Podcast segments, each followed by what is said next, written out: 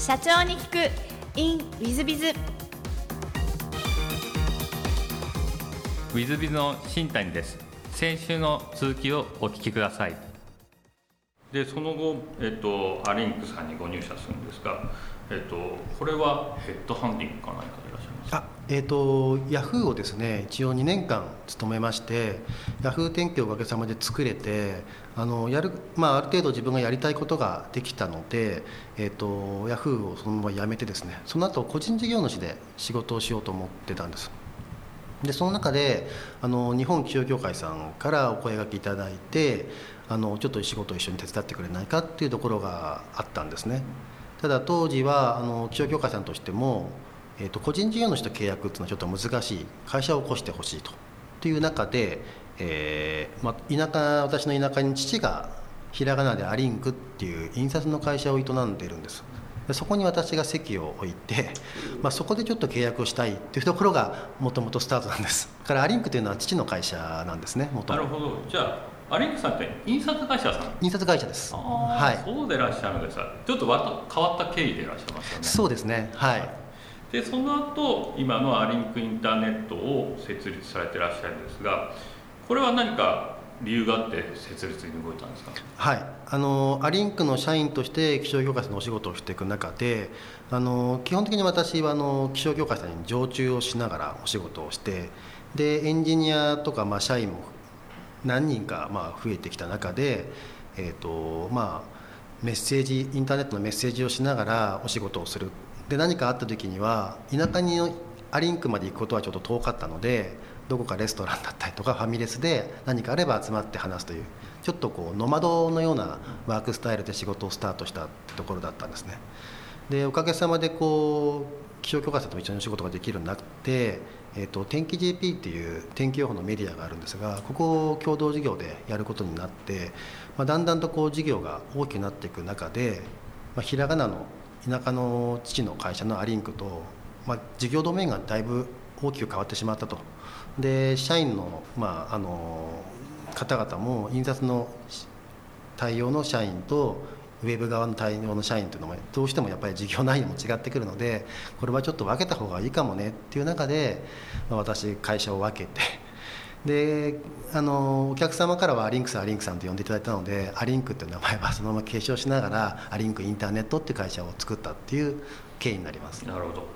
当初から上場は狙ってたんですか？全くですね。あの結構やっぱり会社の社長さんっていうのは、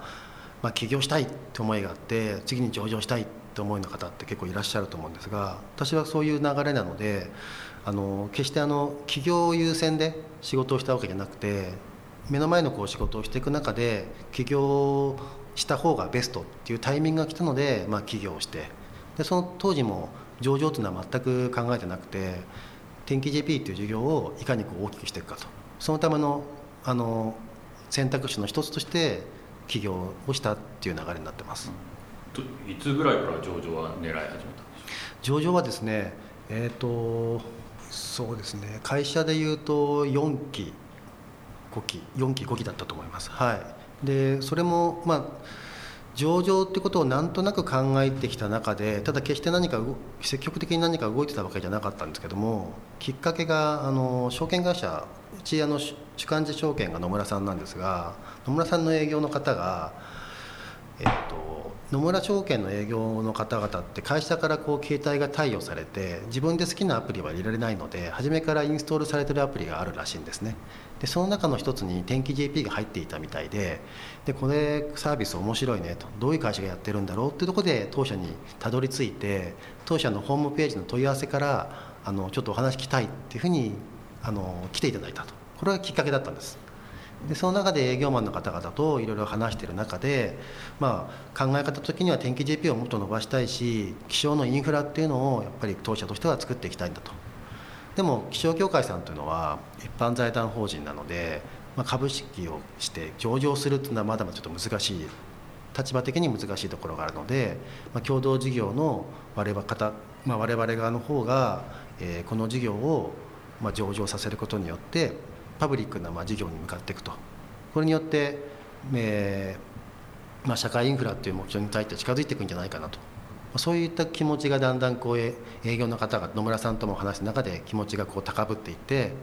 もう完全にこう上場を目指すとこに会社を切り替えたっていう状況です。はい、大変あの変わった経緯でいらっしゃるんですがご苦労とかなかったんですか？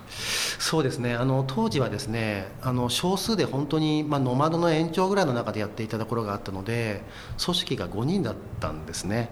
で5人の中でじゃあまず CFO がいるんじゃないかとか 中で人を、まあ、管理部門を増やしてきたり中であの、まあ、それでも上場のタイミングの時には従業員が9名。で当時は9名の上場っていうのがあのかなりちょっと話題になってたりもしたんですけども決してあのそれを目指したわけじゃなくて 結果的に5人でやった事業をこれでも倍になって まあ9名で一応上場したと。ただ苦労っていう中では小さな組織でやはり運営している中でそれを組織を大きくしていく組織で事業を回していくっていうのは今まであまりこう経験がなかったのでここはかなりこう、まあ、今もそうなんですけども苦労はしているところかなと思います。なるほど9名の上場は多分今リスナーの皆さん方は大変驚かれていると思うんですが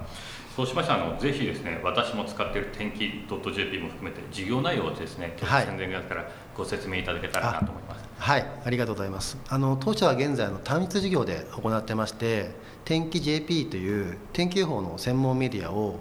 えー、日本気象協会さんと共同で事業を行っているという会社です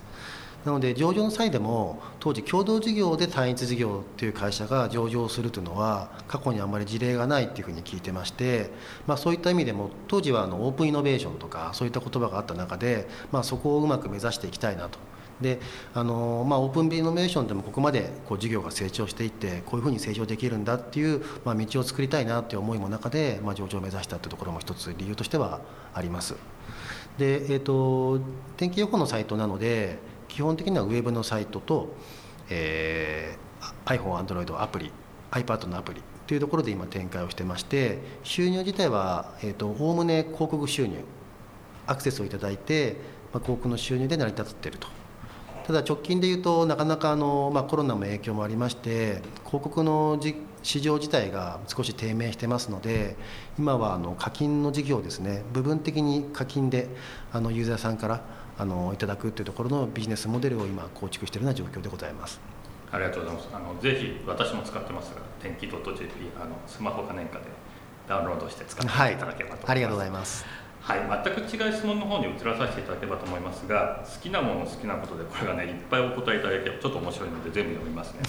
ブラックコーヒー美味しいお米革靴インターネット一人で街探索旅行旅サーフィン登山座禅そして最近はゴルフを学び中というふうにお答えいただきまして多趣味でいらっしゃるんですね。あの器用貧乏だと思うんですけども、まあ、いろんなことをやることは好きですね。はい、その中で僕が注目したのは座禅なんですが座禅は昔からやってらっしゃるんですか？結構前からやってます。はい。まあ、毎日やるほどではないんですけども週に何回ぐらい夜寝る前にアプリでこうそういう座禅のアプリがあるんですけどそれを開いて、まあ、10分だったり20分ぐらいやることが多いです。なんかやるきっかけはあったんですか？座禅あの過去にやってるあの先輩がいてでお寺でその方はやってたんですねでそのお寺を紹介されて本当に山の奥であの電気も通ってないお寺なんですでそこに私も行ってみてあの薪を割って自分でお風呂を炊いてで座禅を組むっていうとこなんですけども、まあ、そこですごくこうなんですかね心の整理というか頭の整理できるなところから今も取り入れてる状況ですね。はい、ありがとうございます。で、えー、座右の銘も聞きまして、いつかは笑い話ということで、これはどういう意味でですか？はい、あのやっぱりまあ上場もしたのもあるんですけども、こう成長だったりとか、自分のさらにこう次の次のステップ次のステップってこうものを進めていく中でどうしても私性格的には石橋をこう少し叩いて進むタイプでもあったりしますのでその自分の背中を押すっていう意味でも、まあ、ここはどうかわからないんだけどまず一歩進んでみようとでももしもうまくいってもいかなくても多分数年後にはそれは笑い話になってるなっていう思いでいられると一歩がこう踏みやすやすくなるっていうのもあるのでこれは今直近では私の座右の銘にしてます。なるほど。素晴らしいお話ありがとうございます、はい、えっと、最後のご質問ですがこの番組経営者様や社長様起業する方がお聞きいただいている番組なんですが、えっと、社長の成功の秘訣はどう思いかというのを、ね、お教えいただけたらなと思ってます。社長の成功の秘訣ですか、はい成功の秘訣私が現在まだ成功してないと思ってるんで 何ともですがそうですね。あの今も私も学び中ではあるんですけども聞く力っていうのはあの成功されてる本当にこう社長様のお話なんか聞くと話を聞くっていう声がすごく上手な方々多いんです。で聞いた上でそのコメントを出す時にそのコメントさえもものすごく優雅であったりとかそういう回答の仕方をされてる方が多くいらっしゃって、まあ、そこはあの、まあ、社長として結構やっぱり社長さんってこう情報を発信する側になってしまうのでアウトプットを結構いろいろこう準備をされたりとかって方多いと思うんですけども意外とこう聞くっていう行為は重要だなと思ってましてそこは今すごく学びたいなと思ってるところの一つではあります。ありがとうございます。えー、聞く力あの多分リスナーの皆さん方が一番聞いていただいている感じでございますので で、ね、ちょうどいいお話だったんじゃないかなと思います。ありがとうございます。えー、リスナーの皆様も本日はお優しい中お聞きいただきまして誠にありがとうございました。ぜひ皆さんのご参考にしていただければと存じます。池田社長様本日はどうもありがとうございました。どうもありがとうございます。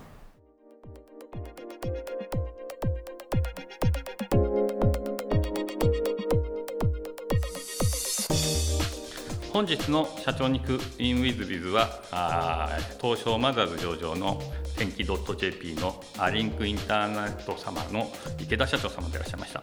いや私よく使ってるんでですね最初来た時にわおわおと思ったんですが、えー、すごいお若くてかつ聡明でいらっしゃってかつ聞く力なんていうですね素晴らしいことをおっしゃっていただいたんでまあ素晴らしい社長さんでいらっしゃいますね。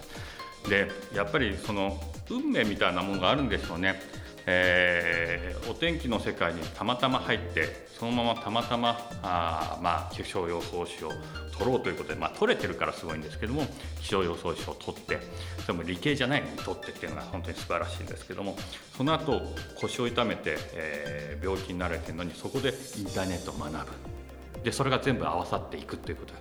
まあ、ある意味運命に導かれてですねそのまま何でしょうアリンクインターネット上場企業ができていく物語で。これは本当に素晴らしいですね。ぜひ皆さん方もですねこんな感じでいってほしいなと思います。あの上場の時の社員さん9名だそうですのでで今もお話聞いたら約20名ぐらいだったんで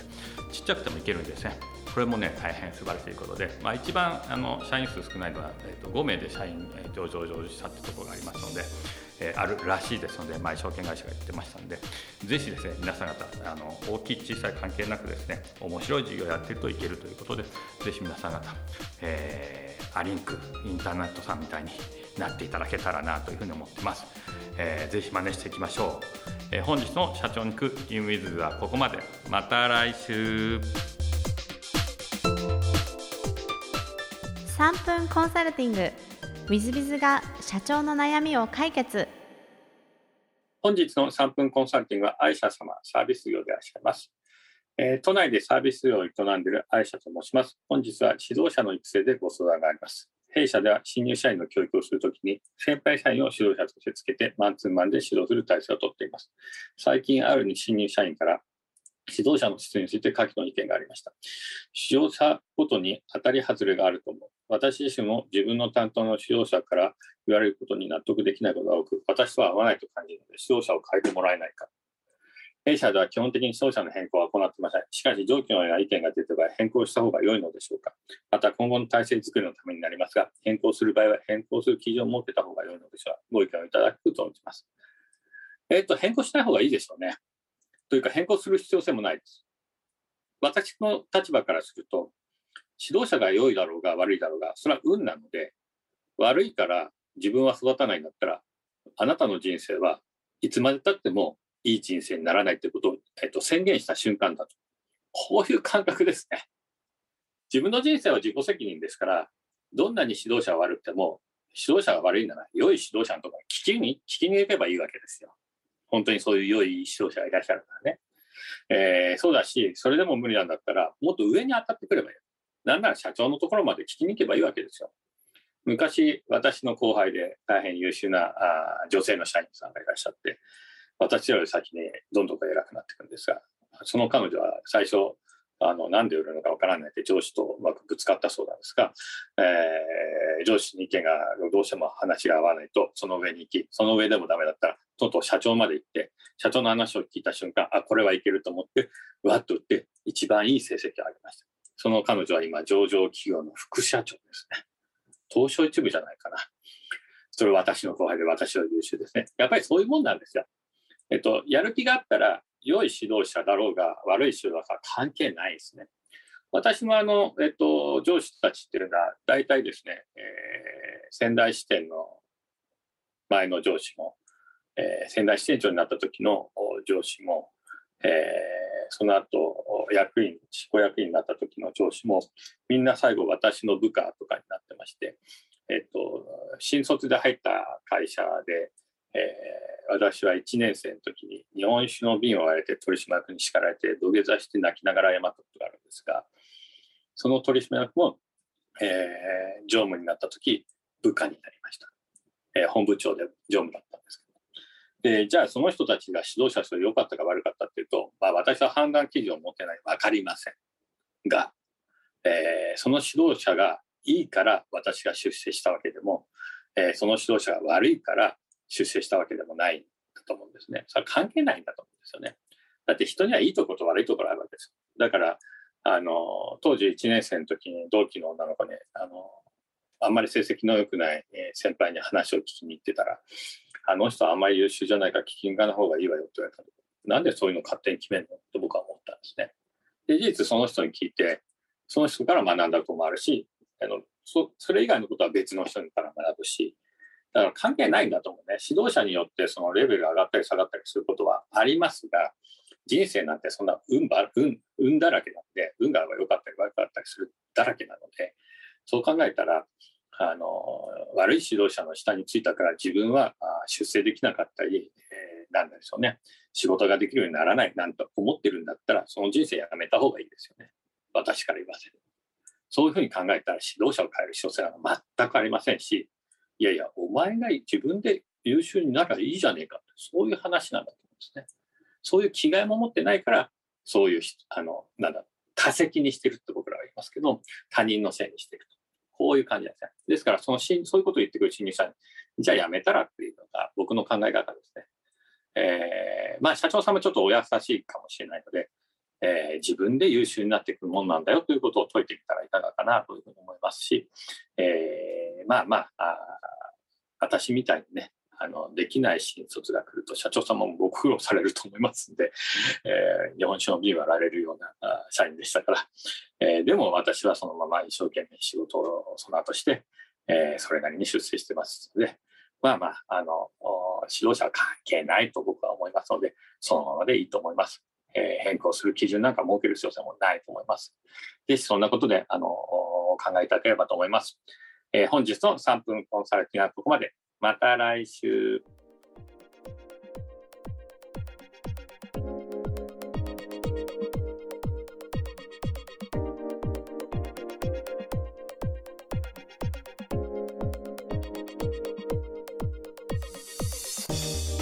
本日も社長に聞く in WizBiz をお聞きくださり誠にありがとうございました、え、この番組は2017年1月から毎週配信を続けております。これまでにたくさんの成功社長成功経営者のインタビューをお届けしてまいりました。その内容は全てテキスト化いたしまして私ども WizBiz が運営するウェブサイト経営ノートでも閲覧いただけるようにしております。音声だけでなく文字で読み返すことで新たな発見や気づきがあり皆様の会社経営に役立つヒントがきっと見つかるのではないかと思いまして、えー、サイトの方にもさせていただいてます。ぜひネット検索で経営ノートスペース社長インタビューと入力いただき経営ノートのサイトをご覧になっていただければというふうに思っております。本日の社長に行く e ムイズではここまで。また来週。